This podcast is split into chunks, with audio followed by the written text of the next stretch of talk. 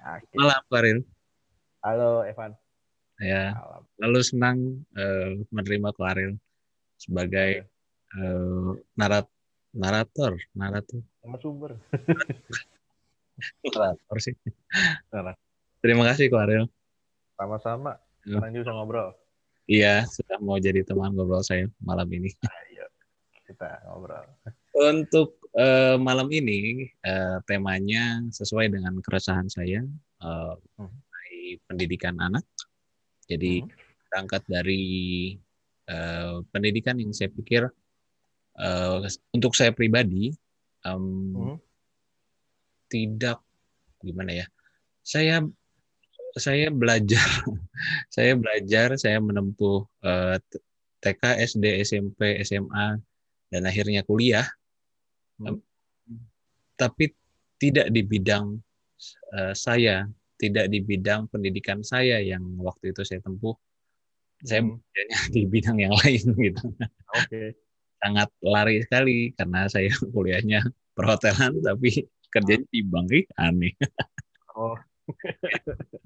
Baru belum uh, saya uh, kasih pertanyaan, boleh tolong cerita sedikit nggak soal masa kecilnya Klaril uh, dari uh, sekolah mungkin T K, S D, S M P, hmm. apakah Klaril ada uh, kesan-kesan atau atau Klaril bisa menggambarkan gitu bahwa Klaril waktu kecil itu adalah anak yang populer, anak yang pintar, ranking terus hmm. dia. Tiap tahun gitu, tiap kelas. Oke. Okay. Tolong di- uh, sip. Uh, mungkin highlight-nya adalah uh, gue gue pindah-pindah dari kecil. Pindah-pindah. Jadi gue uh, lahir di Palembang, tapi cuma numpang lahir, lahir doang di sana. Terus okay. gue mengalami pindah-pindah ke Medan, ke Bogor, Balikpapan, kembali ke ja- kembali ke Bogor, ke Jakarta. Uh, lalu ke Pontianak, lalu pernah lagi ke Jambi. Jadi antara rentang T K sampai S M A, gue mungkin spend di enam atau empat tempat berbeda.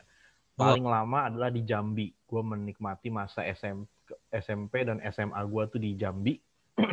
S D gue pernah mengalami lima tahun di Jakarta, kelas satu sampai kelas lima. Lalu mengalami satu tahun, kelas enam di Pontianak. Oh, ya? Jadi cuma numpang, numpang, numpang ujian nasional lah istilahnya, ujian nasional di sana. Jadi zaman kemarin Eptanas sih. Ya. Eptanas betul. Oke, senang. Ada yang mengerti dunia saya. Jadi dua, jadi gitu. Dan lalu gue kuliah dan itu semua. Jadi dalam waktu antara mungkin usia dari dari nol tahun sampai gue usia tujuh belas tahun, tempat paling lama yang gue pernah tinggal adalah di Jambi enam tahun.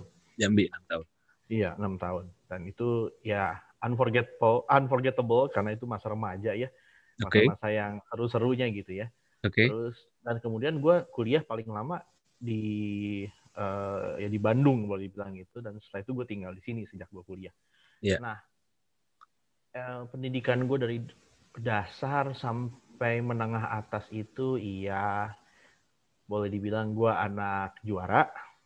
Juara uh, kelas? Ya kelas satu sampai kelas lima S D itu gue juara kelas dulu sistem cawu ya.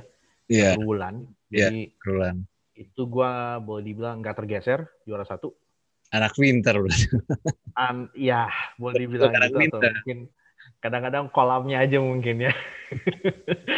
Gue mungkin di kolam itu agak paling gede. Tapi begitu gue pindah ke Pontianak, gue bahkan nggak masuk sepuluh besar sama sekali. Pontianak tuh waktu itu oh. agak culture shock buat gue. Mm-hmm. Tempat berbeda, budaya berbeda, dan termasuk pergaulan yang berbeda yang mungkin tuh next time kita bahas karena itu bicara soal pergaulan antar suku ah. itu, itu itu itu suka rumit juga kadang-kadang gitu ya yeah. Tapi di situ nah uh, tapi waktu di Jambi di Jambi lumayan selama enam tahun dari S M P sampai S M A uh, tiga besar lah gue masih ya, pegang masih ikutan. Mungkin peristiwa yang paling satu yang agak-agak boleh bilang uh, titik yang agak krusial adalah waktu gue S M A. Setelah meyakini mungkin selama bertahun-tahun gue akan masuk I P A. Tapi waktu itu kita masuk I P A I P S itu kan dijurusinnya baru nanti kalau udah kelas tiga S M A. Yang atau Evan ngalamin kayak gitu nggak dulu? Ya, kelas satu. Ya, kelas satu. Ya, jadi kelas satu, kelas satu, kelas, satu, kelas, kelas sepuluh, dua, ya. Dan kelas tiganya baru Iya gitu. Sekarang sekarang kan anak-anak dari dari kelas sepuluh mereka bilang itu mereka udah dijurusin, oh. udah harus memilih jurusan gitu. Uh, karena lebih cepat lebih baik mereka bilang. Tapi dulu kita kan atau gue paling enggak ngalamin, gue baru pilih setelah dua tahun belajar semua mata pelajaran loh. Kan semua yeah. ya. Ya semuanya kita telan lah pokoknya ya gitu ya. Fisika, matematika, fisika, kimia, akuntansi juga dibahkan gitu nih. Akhirnya yeah. setelah gue kepentok bahwa gue biarpun biarpun tes I Q gue mengatakan bahwa gue tuh punya kemampuan matematika seharusnya ya mencapai angka tertentu sembilan katanya dulu, tapi gue nggak happy, gue gue struggling, gue berjuang, dan gue udah melihat bagaimana cici gue yang juga masuk I P A tapi yeah. struggling karena dia nggak bisa masuk ke kuliah ke I P A, dia akhirnya lari uh, masuk ke akuntansi, dan itu akuntansi juga dia nggak kalah berjuangnya. Dan itu agak bikin gue rada-rada berpikir ulang, apakah I P A emang benar tempat yang gue mau tuju. Dan akhirnya di di penghujung naik kelas, gue ngomong sama papi.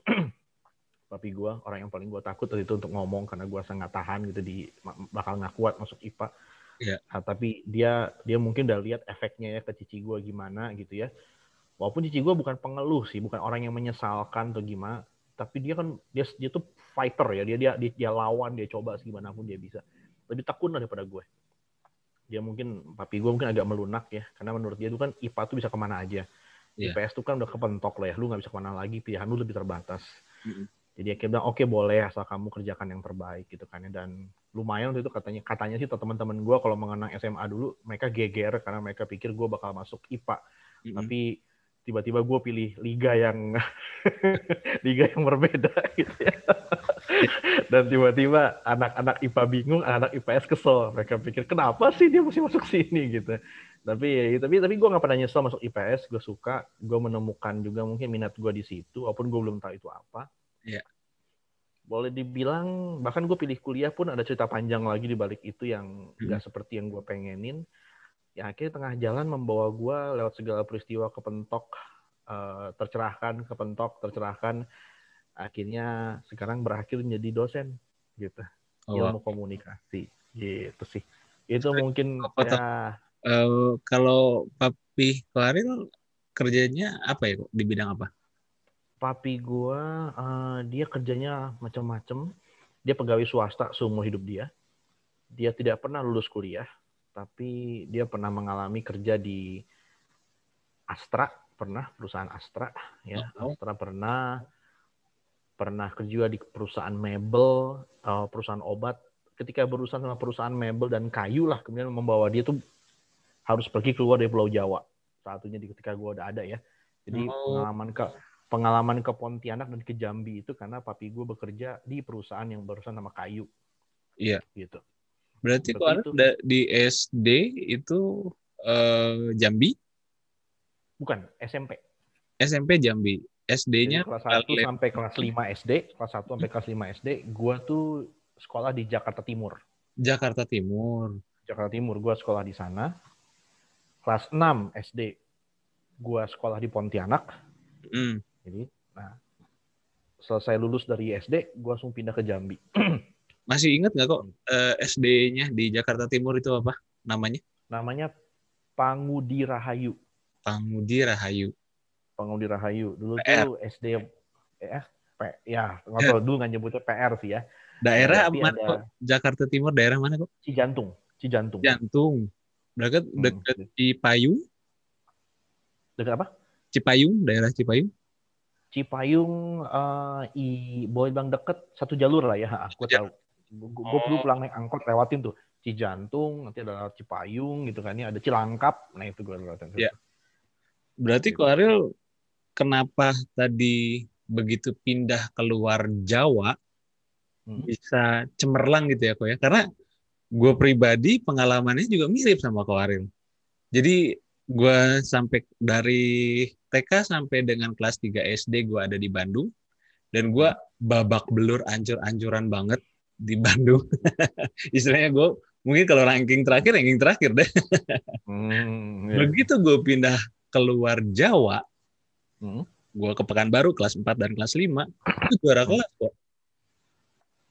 Oh, oke. Okay. Nah, artinya ada ada gap ya kok ya. Ada gap antara pendidikan di Jawa, di Sumatera, bahkan Kalimantan yang Koko.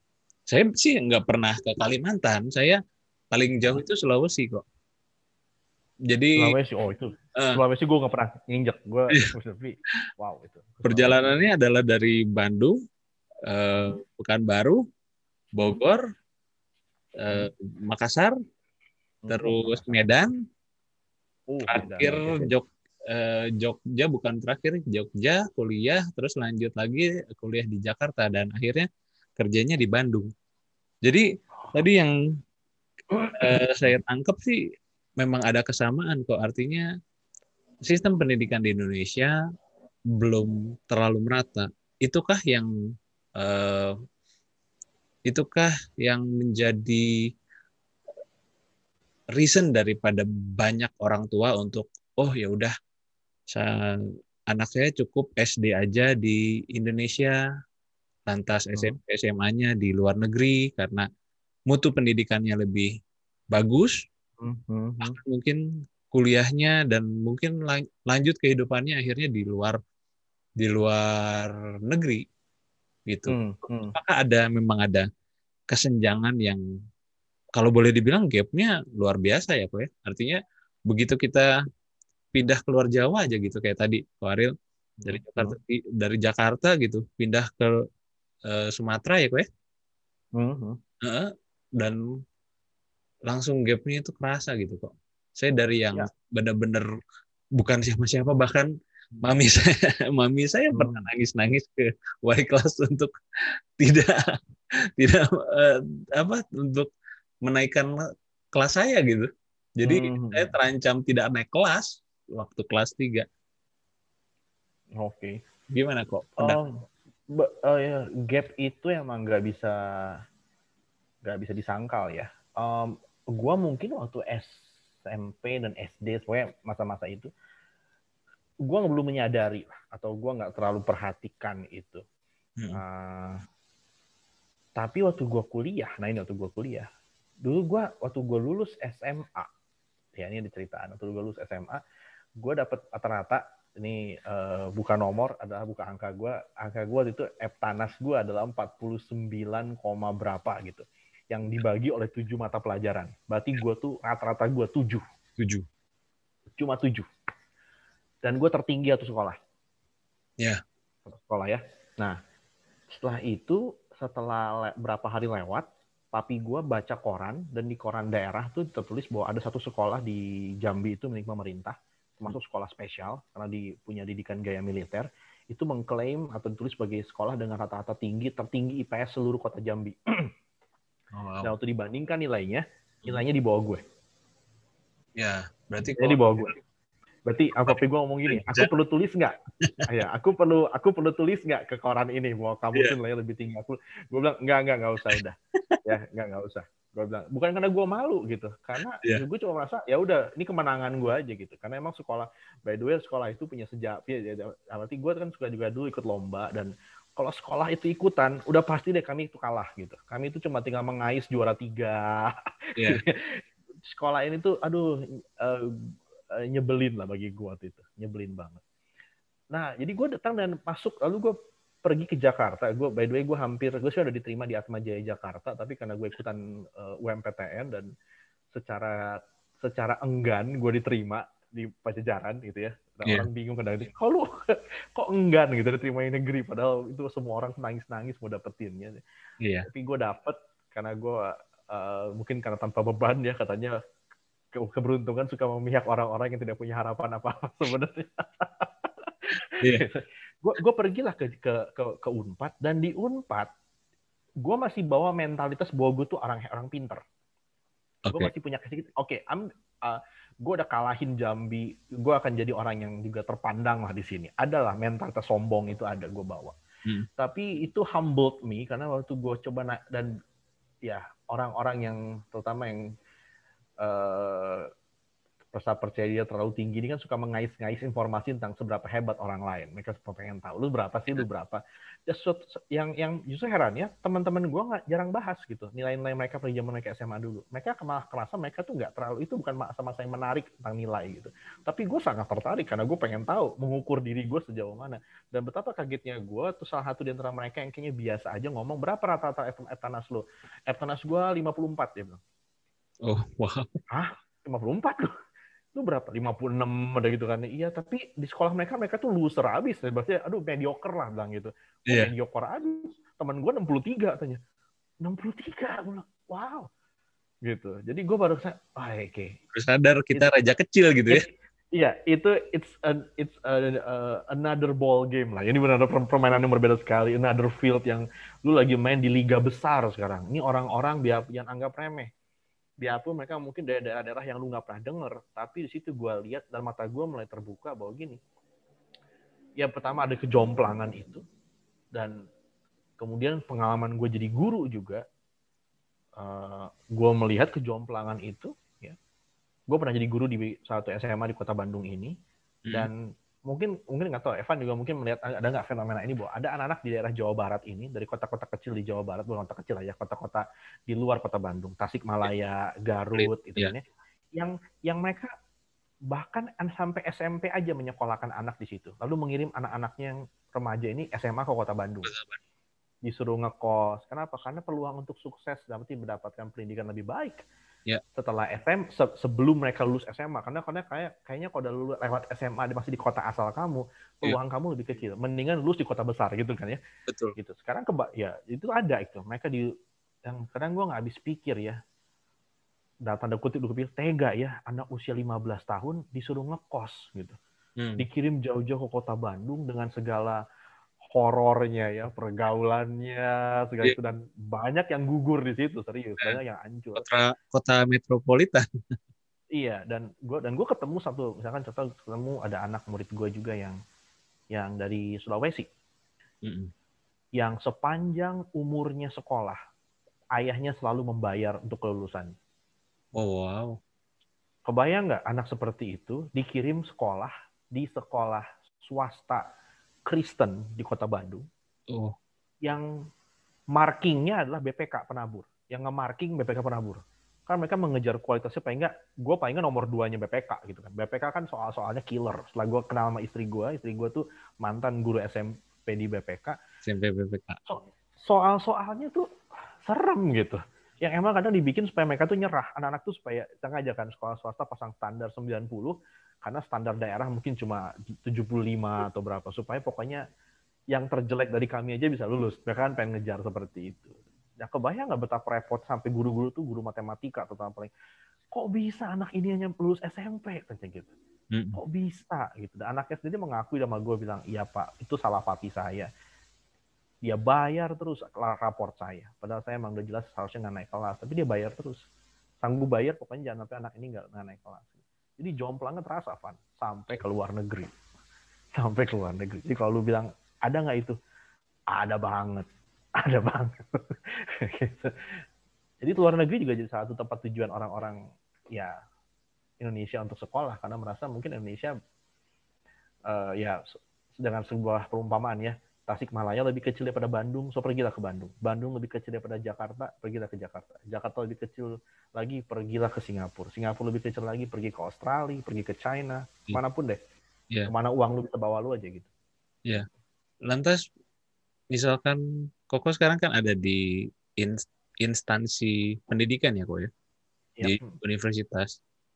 Misalkan, misalkan suatu hari nanti kok Koko melebarkan sayap gitu ya. Ambil contoh lah, Koko bekerja di Dinas Pendidikan Bandung. Oke. Okay. Eh, pokoknya pengambil keputusan aja. Oh, oke. Okay. Kira-kira keputusan. Perubahan apa yang perubahan apa yang bisa mem, minimal memperkecil lah gap itu. Istilahnya, eh, oke okay, Bandung mungkin sekarang ketinggalan dari Jakarta. Kayaknya ada orang-orang yang beranggapan bahwa kalau mau pendidikan yang bagus, ya ibu kota, ke Jakarta. Atau bahkan mungkin Bandung sekarang sudah mulai dikejar sama Medan sama Surabaya. Hmm. Yang jelas eh, rata-ratanya gitu, rata-rata kalau misalkan dari eh, rata-rata nilai U A N atau U A S, mungkin Bandung bukan bukan eh, yang terbaik gitu kok. Kira-kira menurut Ko Ariel, perubahan kecil apa kok yang bisa eh, Ko Ariel kasih idenya gitu kok?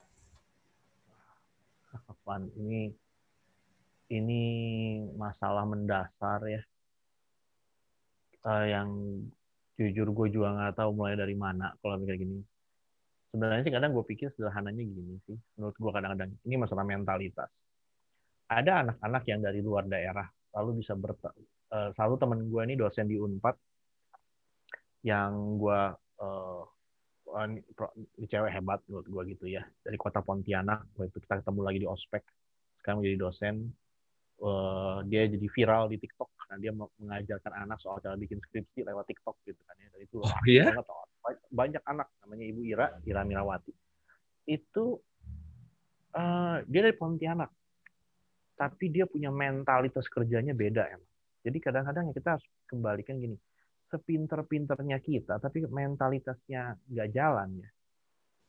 Ada barrier yang sulit sekali ditembus gitu. Ambil contoh misalkan, katanya gini.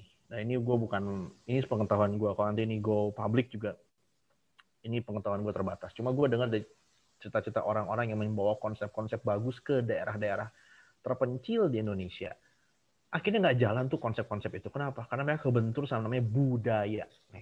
Uh. Budaya setempat.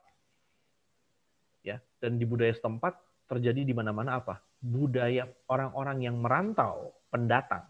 Yeah. Itu punya mentalitas sometimes, sometimes ya lebih kuat dibandingin orang-orang pribumi. Sama si orang pribumi dan arti kan tempat ya. Orang setempat. Orang setempat. Istilahnya gini, seorang anak yang dibesarkan di kota Bandung mungkin akan kalah bersaing dengan seorang anak yang dibesarkan di uh, Subang. Subang. Bisa jadi begitu. Bisa jadi begitu. Bisa jadi kalahkan. Cuma kenapa? Karena sisi yang dari Subang ini punya mentalitas gini. Gue nggak punya siapa-siapa. Gue nggak ada option lain selain berhasil, atau gue pulang malu gitu, yeah. Atau semua uang ini habis sia-sia. Lalu dia berjuang lah, dia lawan. Si orang Bandung ngerasa ini rumah gue, semua ada, gue hmm. aman di comfort zone gue gitu. Nah akhirnya dia merasa ya udahlah gitu. Nah itu terjadi, emang nggak selalu terjadi, tapi jadi sini bahkan jadinya ya kita, gue sih menurut gue kesimpulannya ada mentalitas, ada budaya yang mesti mesti di apa ya, dilawan kadang-kadang, diperjuangkan, di dihancurkan bahkan kayak gitu ya, uh, dan itu benar-benar sulit gitu, sulitnya luar biasa, terutama melawan pendapat, melawan kebiasaan berpikir orang tempat yang mikir oke okay, ini tempat saya, gak usah tinggi-tinggi amat gitu, segini juga udah enak gitu kan ya, segini juga udah enak. Jadi ya kalau dibilang itu sulit lagi, Indonesia tuh punya budaya beda-beda. Luasnya minta ampun. Yeah. Luasnya minta ampun. Uh, dulu pernah ada ide liar kepikir gini, apa udahlah Indonesia disusutkan saja jumlahnya, bentuknya ya. Hmm. Gitu. Tapi itu kan jahat kan, lu mesti ngelego berapa pulau gitu. Lu lego aja lah gitu kan ya. Uh, karena mungkin tempat yang lebih kecil, lebih mudah untuk mengelolanya. Singapura tuh kecil. Tapi kan terus terang aja mengelolanya lebih gampang, mengontrol lebih gampang dibanding lu mesti ngontrol dua ratus lebih juta orang yang gimana caranya, yang punya maunya macam-macam. Mm-hmm. Jadi menurut gue barrier di budaya itu, dan harapannya sih emang orang-orang dari daerah tersebut itulah yang lalu mencoba mencari cara terbaik bagaimana mereka meng- me- me- memajukan daerahnya gitu. Satu caranya, makanya gue juga setuju bahwa ibu kota negara dipindah. Gue termasuk yang setuju. Oke. Okay. Ya kan ada yang ada yang nggak setuju kan ya.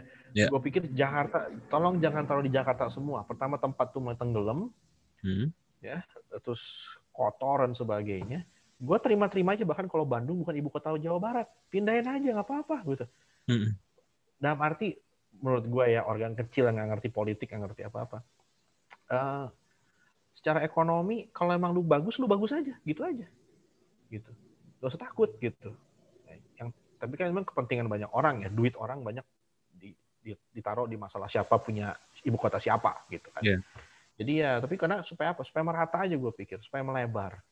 Jangan semua taruh di Pulau Jawa. Begitu dia mulai melebar, teman gini repotnya, namanya melebar ya lu mesti perlu waktu. dan kita semua biaya hidup juga. Di zaman yang berbiaya betul. Jangan lupakan itu gitu. Jadi kalau ditanya cara terbaiknya apa? Gue cuma bisa bilang ada mentalitas yang perlu diganti, ada mental yang perlu di, perlu dirubah. Yeah. Dan kadang-kadang memang, kadang-kadang memang, gue bukan anti pem, uh, uh, pendidikan ke luar negeri. Sometimes lu mesti keluar dari cangkang lu emang. Mm-hmm. Lu mesti pergi keluar dan lihat sesuatu, tapi jangan, dan lu balik lagi. Dan jadi jangan jadi lu tinggal di sana gitu ya. Lu lihatlah, buka wawasan. Uh, gua gua sendiri udah sedikit banyak berdamai bahwa mungkin gua akan gua nggak akan pernah namanya mengenyam apapun di luar negeri. Gua udah terima itu. Tapi gua selalu dorong anak-anak anak-anak yang gua temuin, kalau kamu punya kesempatan, kamu punya sumber dayanya, pergilah ke sana. Tapi please balik lagi. Balik yeah. lagi. Balik lagi pun bukan berarti enak. Balik lagi lu mesti temukan titik temunya antara yang lu lihat sama apa yang lu alami sekarang, dan coba bangun itu gitu. Dan itu kadang-kadang mungkin perlu perlu puluhan tahun, tapi harus dibangunnya mulai dari sekarang. Jadi kalau mau lihat pendidikannya maju, ya mungkin mungkin cucu, mungkin anak cucu kita kali ya yang baru ngerasain. Gua sih udah ya udahlah. ya udahlah gitu. Berdasarkan dari... lu lu kasih pertanyaan susah itu. Gua akan aku itu susah. Berdasarkan dari jawaban Waril, artinya hmm? pendidikan anak itu pastinya berawal dari pendidikan di rumah kok. Betul. Ya. Ya. Artinya hmm. pada saat kita di rumah, misalkan hmm. jika orang kedua orang tua kita dek, lebih dekat dengan kita, istilahnya bahwa setiap anak itu kan berbeda-beda kok. Kita nggak bisa menyamaratakan gitu bahwa oh untuk menjadi pintar adalah menjadi murid yang pandai matematika saja. Ya. Hmm. Artinya murid yang hanya pandai di olahraga, murid yang hanya pandai di kesenian itu tergolong tidak pintar. Oh iya. Ya kok ya. Arti, dan eh, saya bilang tadi pendidikan awal di rumah adalah sesuatu hal yang tidak juga mudah kok. Artinya kita sebelum menembus sistem pendidikan yang ada saat ini gitu ya. Kita sebagai orang tua, saya bahkan pribadi jujur ketar-ketir gitu kok. Istilahnya apakah saya akan menjadi ayah yang baik? Atau saya akan mengulangi kesalahan yang sama dengan kedua orang tua saya. Saya ceritakan ya. Begini, kedua orang tua saya adalah as personally ya, as uh, human being gitu. Mereka hmm. adalah personal yang luar biasa kok. Artinya deng- saya anak pertama dari empat bersaudara, oh, wow. tiga-tiganya sarjana semua, hanya satu karena satu berkebutuhan khusus, adik saya paling kecil.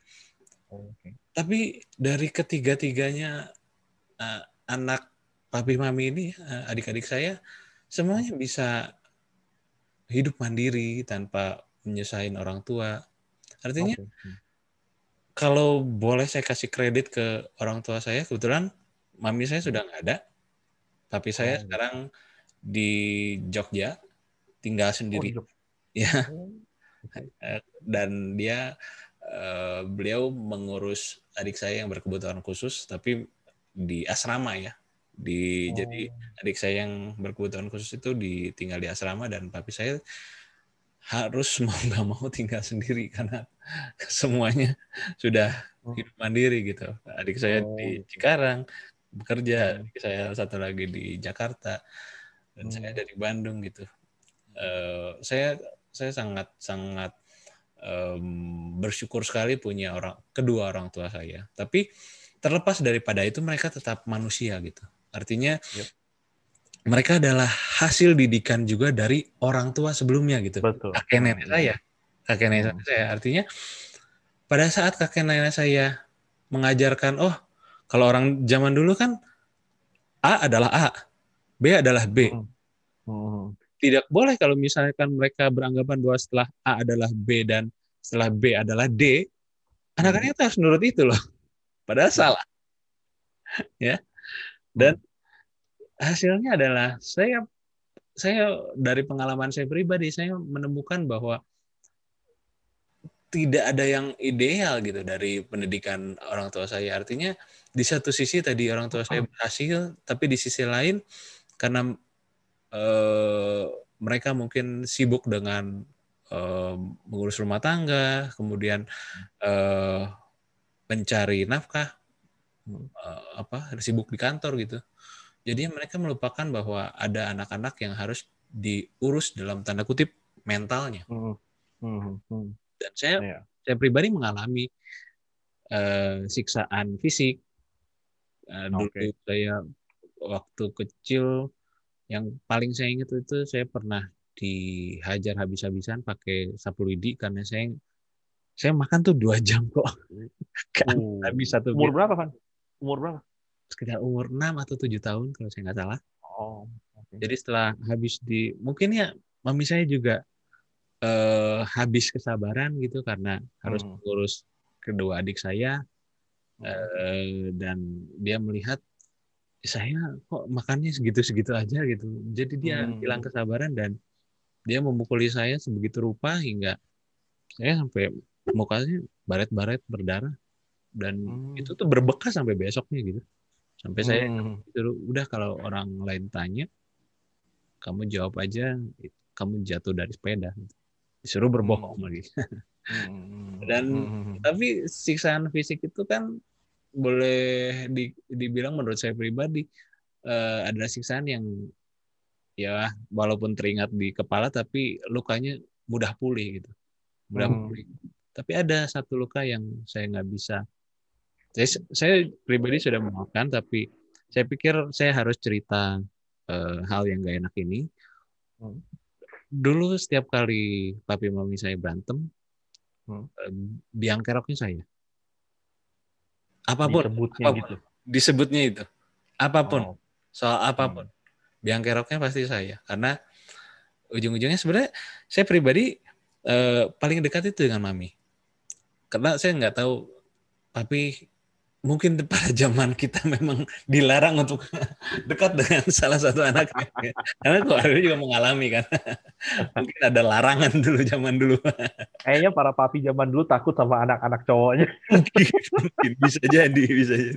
Dan saya dekat sekali dengan mami saya gitu. Mami saya bisa cerita yeah. apa aja. Dari zaman hmm. dia kecil, dari eh, remaja, kemudian sampai dia ketemu dengan papi. Dia bisa cerita hmm. apa aja. Dan saya senang mendengarkan dia cerita, tapi di sisi lain dia punya mungkin hasil didikan dari kakek saya, papahnya hmm. mami, hmm. sangat keras dan hmm. menghasilkan mami yang yang tadi saya balik lagi ke cerita saya eh, bahwa ada luka mental di saya bahwa setiap kali eh, papi mami saya berantem eh, selalu saya jadi kambing hitam karena setelah saya selidiki gitu ya hmm. saya kok gini kok ini apa salah saya gitu ternyata hmm. pada umur empat belas lima belas saya menemukan bahwa oh saya baru tahu ternyata bukan ini bukan dari papi mami saya, nggak ada yang cerita ke saya dan hmm. saya baru menyadari bahwa oh wow ini sebabnya saya hmm. adalah anak hasil dari merit by accident. Artinya jika tidak ada saya, kedua orang tua saya mungkin tidak akan merit. Tidak akan menikah. Hmm. Tidak akan menikah. Dan saya sadari itu bahwa saya lahir di bulan September sembilan. Hmm. Dan kedua orang tua saya menikah di bulan Februari atau Maret kalau saya nggak salah. Hmm. Ya, jadi nah. saya menyadari itu dan Di, dibuktikan juga dengan bukti-bukti konkret dari tanpa sengaja saya menemukan surat cinta mereka. hmm. Jadi saya tahu dan saya tidak pernah membicarakan itu, tapi oh, oh saya tahu rahasianya dan hmm. itu mengena sekali di saya sehingga apapun apapun keadaan di kehidupan saya yang sekarang dengan istri hmm. saya, dengan anak saya ada gitu, selalu terbawa terbawa walaupun walaupun pengen ya kerinduan saya adalah saya pengen melupakan semua itu tapi nggak bisa kan sudah hmm. masuk di dalam alam bawah sadar saya, dan hmm. itu yang menyebabkan perangai saya mungkin menjadi lebih melankolis, lebih hmm. perasa, lebih baper gitu kalau anak sekarang ngomong. Hmm. Oh, ternyata gara-gara itu. Dan dan saya menyadari kalau ini tuh berulang kok. Berulang dalam artian da, mami saya juga disiksa kurang lebih dengan siksaan yang mungkin lebih parah daripada saya. Karena menurut cerita mami, oh dia dia hancur-hancuran, dia disiksa habis-habisan. Mami saya adalah anak pertama dari tujuh bersaudara. Mami oh. anak, anak sulung, putri anak sulung gitu ya. Jadi itu penjaga adik-adik itu. Iya, sampai lu lu bikin masalah adik-adik ada masalah lu yang kena gitu, Mas. Oh wow, habis habis habis. Jadi puncaknya adalah waktu S M A, mami nggak tahan, keluar dari rumah dan memutuskan untuk tinggal di Bandung. Sampai beberapa saat baru berani pulang lagi.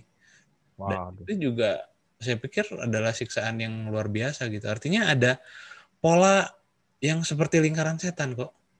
Hmm. Yang akan berulang, berulang lagi. Dan mungkin kalau papi saya cerita seterbuka mami saya, mungkin dia juga akan mengalami, mungkin dia juga akan bercerita hal yang sama gitu kurang lebih. Yeah. Oh ada ada lingkaran itu gitu. Apakah menurut yeah. kalian? Memang ada e, hal seperti itu, dan apa ya, e, pasti semua orang pengen keluar dari lingkaran itu, tapi hmm. dasarnya manusia kan e, terbentuk karena ya itu tadi, pada usia dini mungkin mereka yang tadinya dibutuhkan kasih sayang yang luar biasa malah dapatnya, hmm. padahal dalam tanda kutip, menurut orang tua kita itu pasti adalah salah satu metode pendidikan. Hmm. Metode pendidikan hmm. militer mungkin. Gimana kok menurut pendapat Karin? Ya itu udah dibuktikan. Banyak penelitian di psikologi, pendidikan, yang memang kita tuh belajar dari apa yang kita lihat. Dan itu jauh lebih lebih mengena ya. lebih yeah. lebih tersimpan, dan bahkan terjadi bagi orang-orang yang mengalami hal-hal seperti yang mungkin Evan alami, dan bahkan ada yang lebih buruk gitu ya. Mm-hmm. Kita kita akhirnya banyak orang bertekad gitu. Saya tidak akan jadi seperti orang tua saya.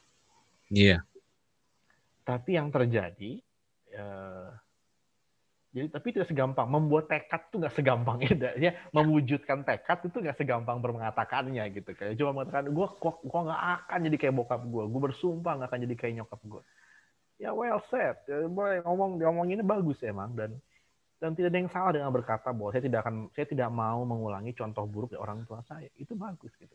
Hmm. Tapi itu nggak cuma dengan modal bertekad dan bersumpah bahkan, hmm. oh, enggak, lo harus deal dengan bagaimana banyak kalau mereka mau mengakui juga, banyak orang mengakui juga bahwa kenapa tapi saya mulai terdengar seperti orang tua saya gitu. Jangankan berperilaku deh, terdengar bahkan mulai.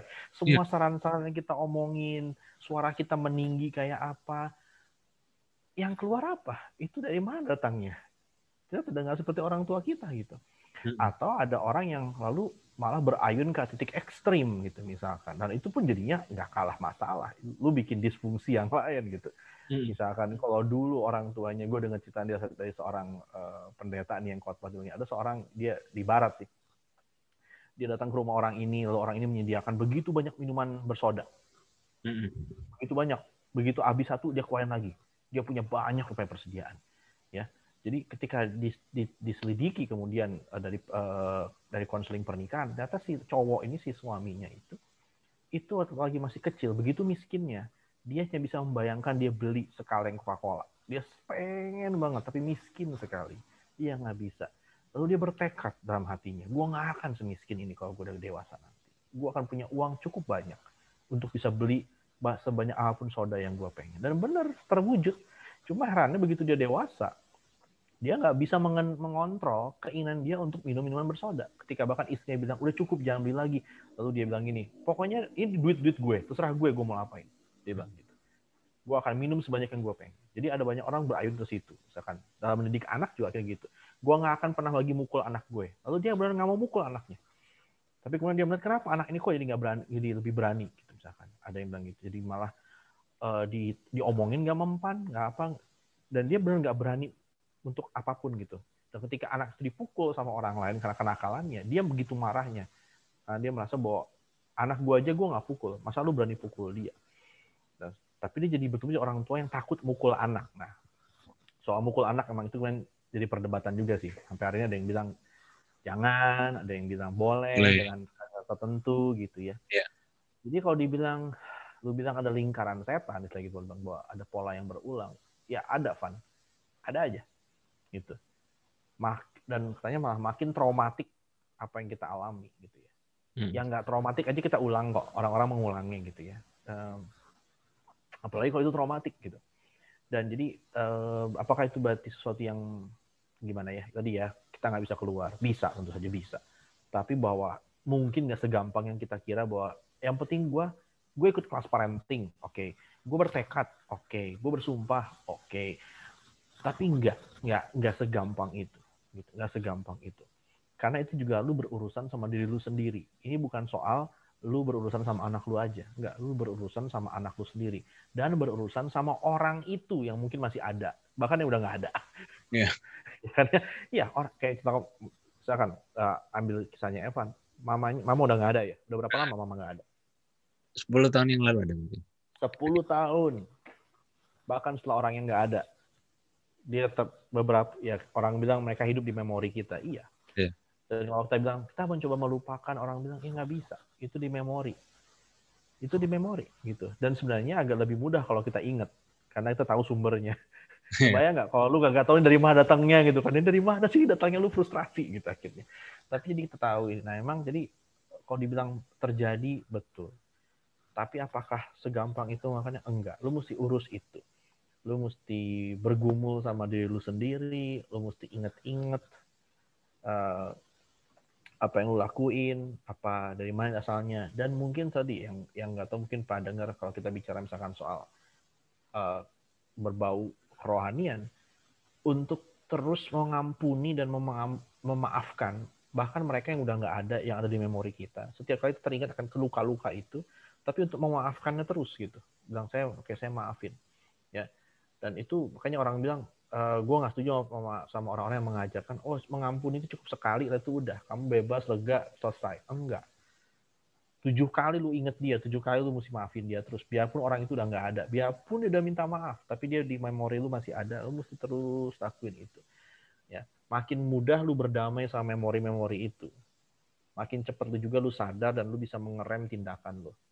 Termasuk juga untuk mengubah kebiasaan-kebiasaan yang yang yang kayak misalkan udah terbiasa nih teriak kalau marah, kan mengubahnya kan perlu pertolongan. Kita perlu juga ingetin diri kita sendiri, berdoa mungkin setiap hari benar-benar untuk Tuhan, tolong saya hari ini saya supaya jangan berteriak-teriak. Kalau saya marah, tolong saya ingetin saya. Dan cuma untuk mengingatnya. Bahkan sampai ke hal-hal yang konyol kayak mencatatnya, menaruhnya di cermin, memesankannya kepada istri kita atau kepada suami kita, bilang, kalau saya mulai suaranya mulai nggak enak, mulai itu tolong ingetin ya, tolong usap bahu saya, gitu. Dan kalau saya lupa dan saya masih teriak juga, tolong jangan nyerah. Tolong besok ingetin saya lagi. Nah itulah gunanya, makanya parenting itu kalau cuma dikerjakan seorang diri, berat. Dan itu mungkin satu kesalahan yang dikerjakan oleh orang tua kita dulu, bahwa banyak banyak kalau parenting diserahkan kepada ibu. Yeah.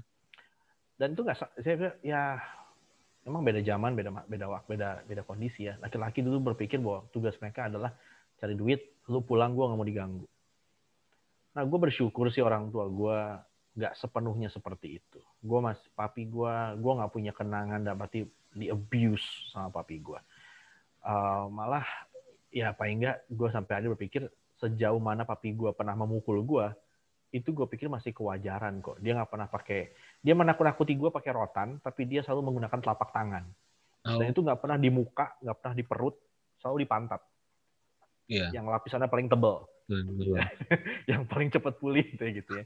Uh, tapi emang yang paling gue takutin tuh suara dia, ya kalau dia udah bentak, dia udah marah. Dan gue menemukan gue pun membentak anak gue dengan suara yang sama.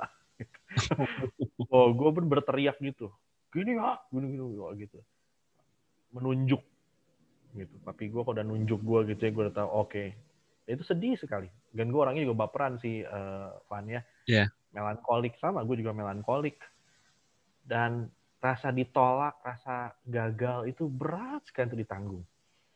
Bahwa aduh, gue nggak jadi anak yang baik gitu. Gue pernah menangis, awalnya gue menangis karena gue kesel. Gue pernah berantem di sekolah. Yeah. S D, untuk pertama kalinya gue berantem. Gue nangis bukan karena sakit dipukul, ya pun gue tahu mungkin kalau dilihat mungkin gue bukan pemenang lah di, di perkelahian itu. Gue hmm. menangis karena gue ketua kelas. Oh. Outcome gue bisa jadi kayak begini. Gue lebih menangis karena apa? Betapa gagalnya gue sebagai ketua kelas. Gue bukan, sementara teman-teman gue menertawakan gue karena, ih nangis, ditonjok nangis. Enggak, gue nggak sakit ditonjok. Gitu. Yang lebih sakit itu perasaannya. Gitu. Jadi, dan sekarang gue punya anak laki-laki yang menurut istri gue sama perasaannya. Malah mungkin, mungkin lebih. Gitu. Dia dia mahir sekali membaca nada suara gue. Gue pernah ada suara kayak gini, ya gini-gini, papi lagi marah, gitu. enam tahun, lima tahun. Papi lagi marah. Gitu. Yang gue baru sadar, gue lagi kesel sama orang lain. Bukan sama dia loh. Gue lagi kesel. Gah, gue bilang. Kebayang gak kalau gue lagi kesel sama dia? Gitu. Jadi dia yeah. lebih tahu. Bahkan dia bisa ngebaca kayak raut muka gue, katanya kalau alis gue lagi lagi begini. Oh, marah. Marah dia pikirnya. Iya, dia pikir gue. Padahal gue lagi mikir, gitu kan lagi, ini apa ya? Emang ada jengkelnya, mungkin emosinya mungkin ada. Ini apa sih gini dia? Ya, oh, papi lagi marah, Ben. Oh, enggak, Ben. Jadi ternyata, dan ya gue pikir, makanya kadang gue juga sama, atau mungkin lu pernah ngalamin, memukul, jadi gini. Kok gue mengulangi lagi masalah gue yang dulu ya? Gitu. Nah, hmm. Jadi, yang dulu papi gue pernah lakuin. Jadi, bagi bagi parenting itu emang gak sekedar bertekad dan ber... belajar, biarpun itu bagus. Dan sekarang kita dikepung oleh informasi tentang parenting yang banyak yang bisa kita belajar. Tapi ternyata itu harus diperjuangkan setiap hari. Dan sebaiknya emang berdua. Istri, kalau kalau gue lagi panas, istri gue yang maju. Yeah. Kalau istri gue lagi panas, gue yang maju. Ya, bahkan dia bilang gitu, ya yang hari itu lagi waras, ayo. Tapi yang lagi marah, jangan lama-lama. Gitu. Gitu. Nanti kalau anak udah tidur, kami ngobrol soal hari ini. Tadi aku tuh marah karena gini-gini. Ya, kadang-kadang lebih repot lagi, gue cuma nggak cuma marah, misalkan gue nggak cuma marah sama anak, gue marah sama istri gue juga karena perlakuan dia sama gue dan ke anak, misalkan itu. Karena waduh rumit. Belum tambah faktor mertua, ada hal mungkin juga kita kan nggak selalu sepakat sama mertua. Lu tinggal sama mertua lu nggak? Hmm, kebetulan di sini sendiri, tapi setiap hari pasti ketemu mertua. Oke. Okay. Iya, kan gue tinggal sama mertua gue misalkan. Kadang-kadang mami gue, mami gue yang di Jakarta itu punya cara lain soal berpikir tentang masalah cucunya gitu. Ya jangan begitu, begini aja. Yang kadang bertentangan dan semua nubruk di kepala kita gitu ya. Dan itu kadang bisa bikin emosi dia nggak stabil. Jadi kayak, aduh, kayaknya kayaknya saya salah terus atau apa gitu ya. Atau ada aja yang kita pikir nggak pas. Dan saat seperti itu, alangkah senangnya kalau kita punya partner yang bilang gini, ini bukan masalah lu, ini masalah kita berdua. Yuk, yuk bareng-bareng jangan ini. Ini kerjaan bareng-bareng. Dia nggak merasa sendirian, dan gue juga nggak merasa sendirian. Nah itu mungkin cara terbaik yang paling nggak gue temuin dalam pernikahan dan keluarga gue bahwa uh, pola itu akan berulang. Ya, lu akan lihat hasilnya. Pola yang terjadi pada masa kecil lu. Yeah. Tapi ketika itu muncul, jangan patah semangat gitu. Uh, ya akui bahwa iya inilah gue. Gue punya program ini dalam diri gue. Dan mungkin gue butuh waktu seumur hidup untuk shake it off, untuk menghilangkan ini. Tapi gue nggak akan nyerah, gue nggak akan bilang ya udah emang gue gini. Karena gini ya, contohnya gini, gini Van ya, mungkin gue agak, agak kelamaan di bagian yang ini. Papi gue, papi gue itu, opa gue, nah ya papinya papi gue, yeah. itu umur sepuluh tahun udah kabur dari Ambon. Dia tuh anak ya orang Chinese, campuran Ambon, tinggal di Ambon. Tapi karena mengalami masa kecil yang berat. Umur sepuluh tahun, dia kabur naik kapal laut. Kebayang nggak anak kecil? Dari kecil udah tough. Jadi, jadi anak kapal. Ya kan itu kan. Itu kehidupan yang, aduh. Ya. Kira-kira kabur ke Pulau Jawa. Oh? Dia berhasil kabur. Ya, dia kabur naik kapal tuh ke Pulau Jawa. Iya. Gitu. Yeah. Pulau Jawa, gue kurang tahu detail, tapi di Pulau Jawa umur berapa gitu ya, dia lihat khotbah dari seorang namanya uh, John Sung. John Sung. Lalu dia bertobat. Akhirnya dia menjadi orang Kristen, lalu dia jadi pendeta. jadi pendeta. Nah, jadi pendeta, lalu dia menikah. Nah, waktu dia menikah, anak pertama dia, dia kasih nama John. Nah, itu papi gue.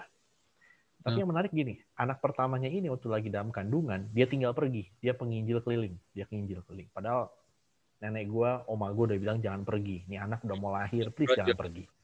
Iya. Bahkan mertuanya udah bilang, jangan pergi, dampingin istri lu, intinya gitu kali ya. Sama-sama orang Chinese juga. Tapi dia pergi. Nah, waktu dia pergi, nah ini gue kehilangan, gue lupa detailnya. Pokoknya dia kena sakit yang paru-paru kalau nggak salah, sehingga dia tidak bisa pulang karena dia harus dirawat. Hmm. Dan kapan dia pulang? Ketika papi gue udah umur lima tahun. Wow.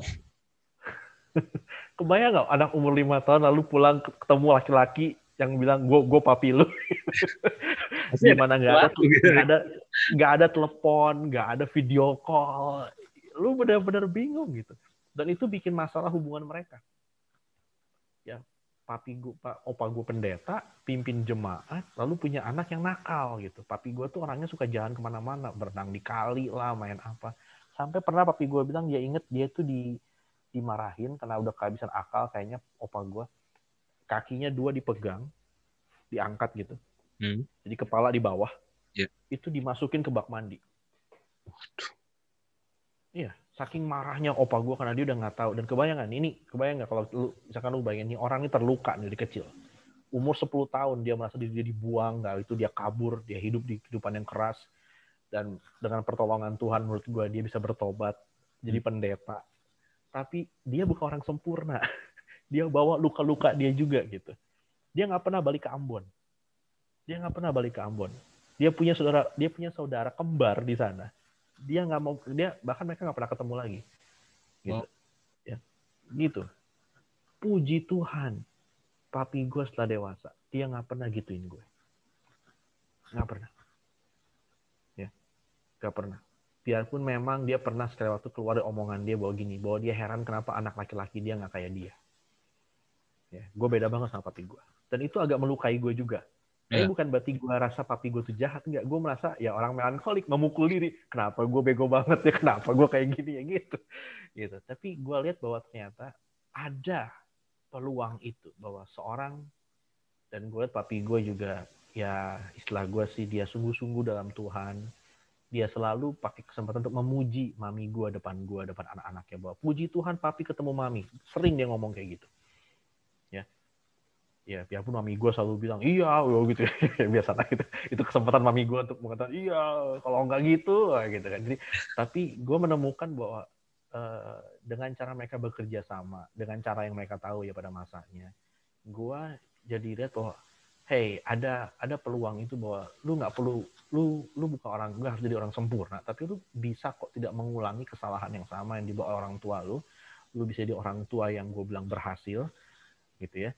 Tapi tidak dengan mungkin gemilang seperti bahwa anak-anak semua jadi pejabat atau jadi orang kaya, tapi bahwa anak-anak menjadikan mereka sebagai pahlawan kecil mereka gitu, bahwa pahlawan gue ya orang tua gue gitu. Dan jadi gue bersyukur banget, dan itu butuh, dan menurut gue itu kekuatan kuasa Tuhan tuh yang mengubah papi gue, karena dia bisa saja berubah jadi orang yang sama seperti opa gue gitu. Yang menarik ya mereka mereka mereka nggak akur loh, Van. Mereka nggak akur, sampai tiap kali ngobrol tuh berantem. Tiap kali ngobrol pasti diberantem. Tapi yang papi gue lalu atau opa gue mau meninggal, udah agak sakit-sakitan, udah udah kayak menjelang ajal gitu. Papi gue akhirnya berdamai sama opa gue dan dia bilang, saya baru ngerti susahnya jadi orang tua. Saya baru ngerti setelah dia punya anak. Dan itu baru punya cici gue waktu itu. Susahnya punya anak, dia baru tahu. Dan dia minta, mereka berdamai lah, boleh bilang gitu. Jadi ya bisa kok, Van. Lingkaran itu bisa dipatahkan, tapi kita butuh kita mungkin kita butuh orang lain, dan yang pasti ya kita butuh Tuhan tolong kita untuk lepas dari situ. Iya. Oke, aku tutup pertanyaan begini kok. Hmm. Dari jawaban terakhir Ko Ariel, artinya gue bisa analogikan bahwa eh, kita dididik dengan keras dan akhirnya jadilah diri kita gitu. Sejelek-jeleknya kita gitu. Hmm. Anak kalau Ko Ariel anak delapan puluhan, anak saya juga lahir delapan puluh tujuh, berarti masih anak delapan puluhan ya. Masih lah kita. Anak delapan puluhan tumbuh di sembilan puluhan itu masih eh hormat orang tua, artinya kita tahu gitu. Aha. Kalau orang tua ngomong ya udah kita diem, nggak boleh nggak iya. boleh ngebant, istilahnya nggak boleh motong aja, nggak boleh, nggak sopan. Iya. Betul. Kalau misalnya Ko Ariel lihat anak zaman sekarang gitu, bukan anaknya Ko Ariel misalkan, anaknya temennya anaknya Ko Ariel gitu ya, hmm. bisa aja mereka dididik di kondisi yang informasi itu wow. terbuka hmm. luas gitu kok. Artinya mereka oh. tidak, kalau tidak bisa mencontoh orang di dalam rumahnya gitu, mereka bisa mencontoh orang lain di di, di luar lingkungan mereka, di luar rumah mereka gitu. Betul, oh, betul. Dan gua pikir ini adalah eh, sebuah apa namanya? bukan kemunduran, tapi memang berbeda aja karena kondisinya. Saat ini informasi terbuka luas dan hmm. uh, semua bi- semua orang bisa akses, semua anak bisa akses. Hmm. Uh, tapi kelemahan di anak kita waktu generasi kita gitu, anak delapan puluhan, hmm. anak sembilan puluhan, kita nggak se nggak bisa even dari segi kepintaran lah gitu ya kok ya. Hmm. Anak umur sepuluh tahun sekarang, anak umur delapan tahun gitu. Aduh, gue dulu delapan hmm. tahun nggak gini-gini amat pinternya. Pertanyaannya nggak sekritis ini gitu. Jadi ada plus minus memang. Sangat. Tapi ya. Artinya kalau misalkan Ko Ariel disuruh milih salah satu antara mendidik anak Ko Ariel dengan disiplin yang keras seperti kita yang seperti yang kita alami, atau hmm. membiarkan mereka sebebas mungkin untuk mengembangkan kreativitas mereka. Kalau boleh pilih salah satu kok, kira-kira ya memang kalau ideal pasti berjalan, dua-duanya berjalan seiringan gitu, fifty-fifty hmm. gitu. Tapi kadang kan orang, hmm. aduh gue kayaknya lebih serak yang ini deh, kayaknya ini tujuh puluh tiga puluh deh. Atau sebaliknya gitu, ah gue mesti biarin aja orang, anak kan yeah. pinter, eh, begini kan yeah. kita seneng liatnya, walaupun bandel-bandel dikit tapi pinter gitu. Yeah, yeah. Kalau Ko Ariel sendiri, kalau disuruh pilih salah satu, pilih yang disiplin atau yang kreatif kok? Hmm. Pertanyaan sulit. Kalau harus pilih, uh, tapi for the sake of answering the question, ya, cuma itu demi menjawab pertanyaan ini ya, gitu ya. Seandainya hanya dua option dan kita harus memilih salah satu saja. Uh, Oke, okay, ini argumen gue. Anak itu butuh struktur dalam hidup, ya. Butuh struktur. Dan kita sebagai orang tua, suatu hari kita nggak akan ada kok. Dan ketika kita nggak ada, dan itu nggak usah jauh-jauh misalkan. Gue hidup dalam struktur, lalu suatu hari gue ngekos dan gue ter gue ke terekspos sama dunia. Dan gue lihat, oh ternyata ada pilihan-pilihan bahwa gue ternyata nggak perlu. Dulu gue nggak pernah keluar dari rumah jam tujuh malam, nggak pernah. Gue selalu bahkan sebelum matahari ter, terbenam gue udah nyampe rumah dan gue menikmatinya gitu. Sekarang gue bisa pergi jam empat pagi bahkan baru pulang gitu. Dan itu terjadi gitu. Gue terekspos sama pilihan-pilihan baru. Tapi uh, gue gue pikir struktur itu penting. Uh, pada akhirnya lu butuh basic, lu butuh basic, dan basic itu harus diajarkan dengan keras. Olahraga lu butuh belajar dasar, musik lu butuh belajar dasar, dan itu kadang harus keras banget. Kenapa? Karena dasarnya udah lemah. Lu mau bangun apa ke atasnya? Iya mungkin lu berbakat, tapi kalau berbakat lu nggak tahu gimana cara dengan benar, pada akhirnya bakat lu jadi sia-sia juga. Lu nggak punya kekuatan untuk membangunnya. Jadi, kadang, dan orang tua tuh waktunya terbatas. So, gue akan pilih untuk bangun struktur sekuat mungkin, sekeras mungkin mungkin, dan berarti sekokoh mungkin di awal-awal. Dan akhirnya, secara natural, anak akan bertumbuh, dan akhirnya dia akan terekspos lah sendiri, dan mungkin suatu hari gue harus tinggalkan dia, dan berarti dia harus tinggalkan rumah, dan saat seperti itu, gue udah nggak bisa lagi mendidik dia. Katanya orang tua sebenarnya namanya mendidik, ya mengajar, paling sampai umur berapa sih gitu. Selebihnya itu cuma bisa berargumen sama mereka. Kita bisa kasih tahu pikiran kita, gini lu mereka harus make their own decision. Dan itu gue pikir bisa terjadi secara natural. Menurut gue ya, untuk demi menjawab pertanyaan ini gitu ya. Jadi uh, ditambah mungkin yang karakter gue yang agak lebih stabil, jadi gue akan pilih untuk di uh, selama dalam tanggung jawab gue, gue akan bangun disiplin. Dan bangun disiplin dan bikin struktur itu. supaya kelak nanti dia bisa bangun apapun sesuka hati dia di atasnya. Tapi strukturnya harus kuat. Ya. Gitu. Karena secara natural nanti pun dia akan lepas dari genggaman gue. Dan moga-moga gue juga, dengan asumsi ya, asumsi bahwa gue juga dengan rela hati melepaskannya. Sayangnya ada orang tua yang kemudian pengen seumur hidup pegang struktur yeah. anaknya. Nah itu yang serem. Yeah. Anaknya nggak bisa ambil keputusan. Ya suatu hari mungkin kalau dia bilang, pilih yang mana dong aku? Pilih sendiri. Dah. Papi udah sampai selesai sini. Papi udah sampai sini, kamu nggak boleh lagi minta pendapat mengenai kamu harus pilih apa, kamu harus hidupi itu. Gitu. Tapi gue udah kasih semua jurus dasarnya. Paling nggak gitu. Thank you, Pak. Gitu, Pak. Pertanyaan sulit. Ah, gitu. Gitu. Akhirnya okay. Gue tutup gini kok. Uh, okay. Peran kita sebagai orang tua adalah meletakkan fondasi sekokoh mungkin. Mm-hmm. Artinya, gue analogikan kita arsitek yang membangun fondasi rumah itu. Mm. Setelah uh, fondasi rumah itu kokoh, maka akan datang arsitek-arsitek lain yang akan mempercantik, memperindah rumah itu menjadi megah. Dan pada akhirnya, kredit itu tidak akan tidak akan nyampe di kita, uh, oh, rumah rumah itu indah sekali ya. Siapa pendiri fondasinya? Luar biasa. Tidak akan seperti itu. Hmm. Bahwa kita... Orang tua adalah harus rela berkorban, dan pada saat rumah tersebut rubuh, tiba-tiba ya sudah cantik gitu, sudah dibangun tinggi, semegah itu, rubuh, pasti yang disalahin, wah siapa nih yang bangun fondasinya, kenapa nggak kokoh, hmm. kenapa nggak kuat, hmm. kita juga nggak kuat. Hmm. Artinya fungsi dan peran kita adalah membangun fondasi sekokoh mungkin, selanjutnya ya biar anak itu yang menentukan sendiri gitu.